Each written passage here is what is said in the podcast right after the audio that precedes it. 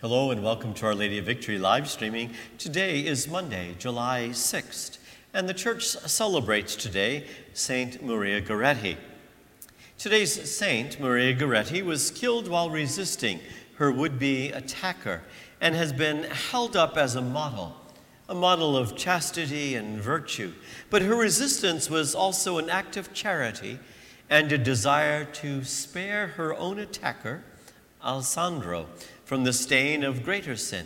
The saint succeeded in redeeming Alessandro's soul after her death, appearing to him in a dream during his imprisonment, offering him her forgiveness and urging him to return to God's mercy, which he did. And so today we listen to a reading from the prophet Hosea. Hosea chapter 2, verses 16 through 17, 18, 21, and 22. Thus says the Lord I will allure her, I will lead her into the desert, I will speak to her heart. She shall respond there as in the days of her youth, when she came up from the land of Egypt. On that day, says the Lord, she shall call me my husband, and never again my Baal. I will espouse you to me forever. I will espouse you in right and in justice, in love and in mercy. I will espouse you in fidelity, and you shall know the Lord. The word of the Lord. Thanks be to God. Friends, throughout the scriptures, God always compares his love for his people to the love of two spouses. Today's reading from the prophet Hosea is a beautiful example of this. God promises his love and fidelity to us forever. Thus, he speaks to our hearts in love and in mercy.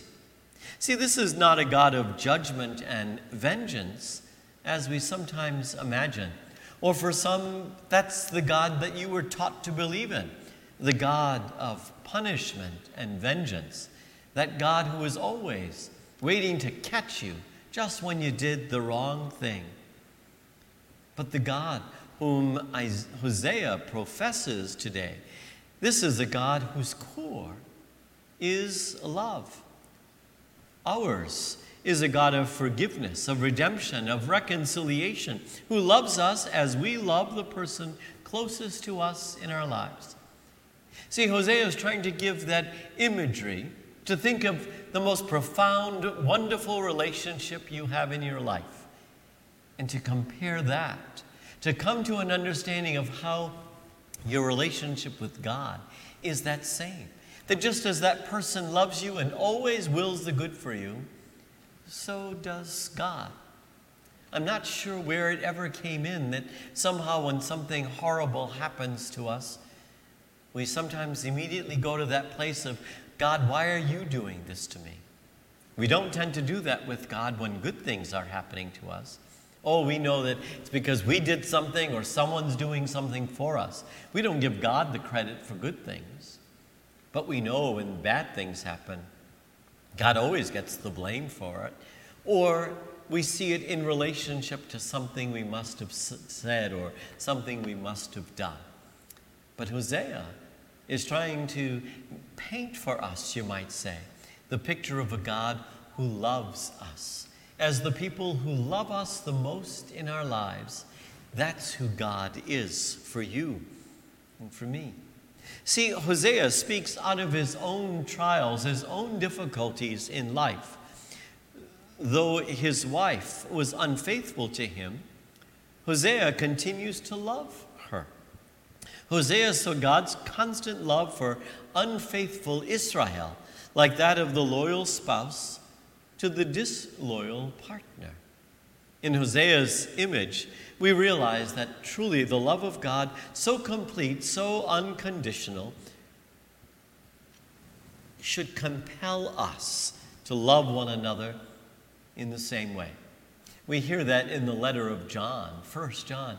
It's not because God, that we love God, it's because God has loved us first. Our love is only a response for the love that we have received.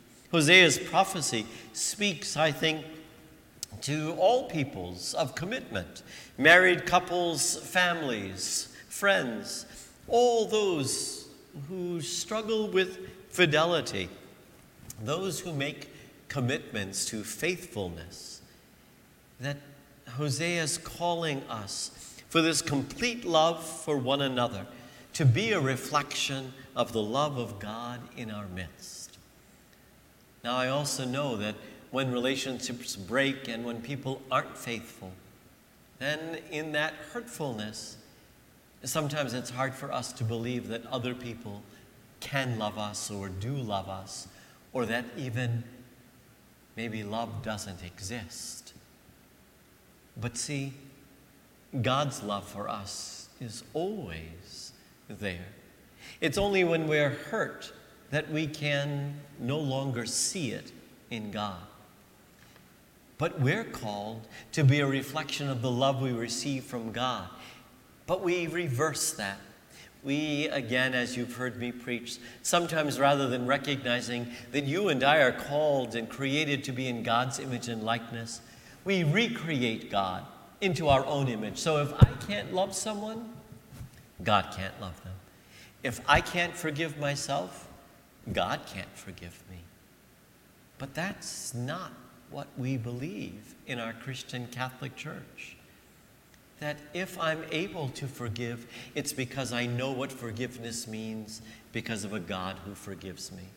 If I'm able or willing to love again, it's because I recognize the one who loves me, even when I'm not faithful or I'm not the person that I know I can be or that I should be.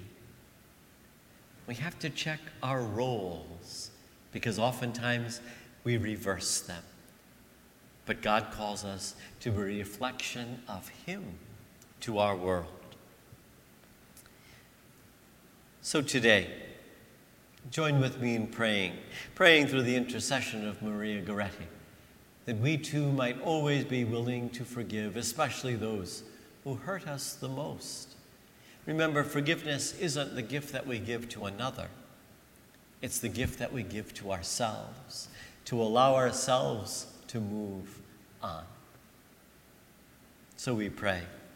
Lord God, the source of all love and goodness, help us today to embrace your spirit of complete and total love, love that is offered freely, unconditionally, love that finds its meaning in the joy of all those whom we love Love that mirrors your perfect and ever faithful love for all of your daughters and sons.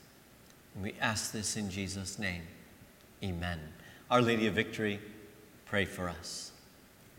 May God bless you today, who is Father, Son, and Holy Spirit. Amen. Enjoy your day.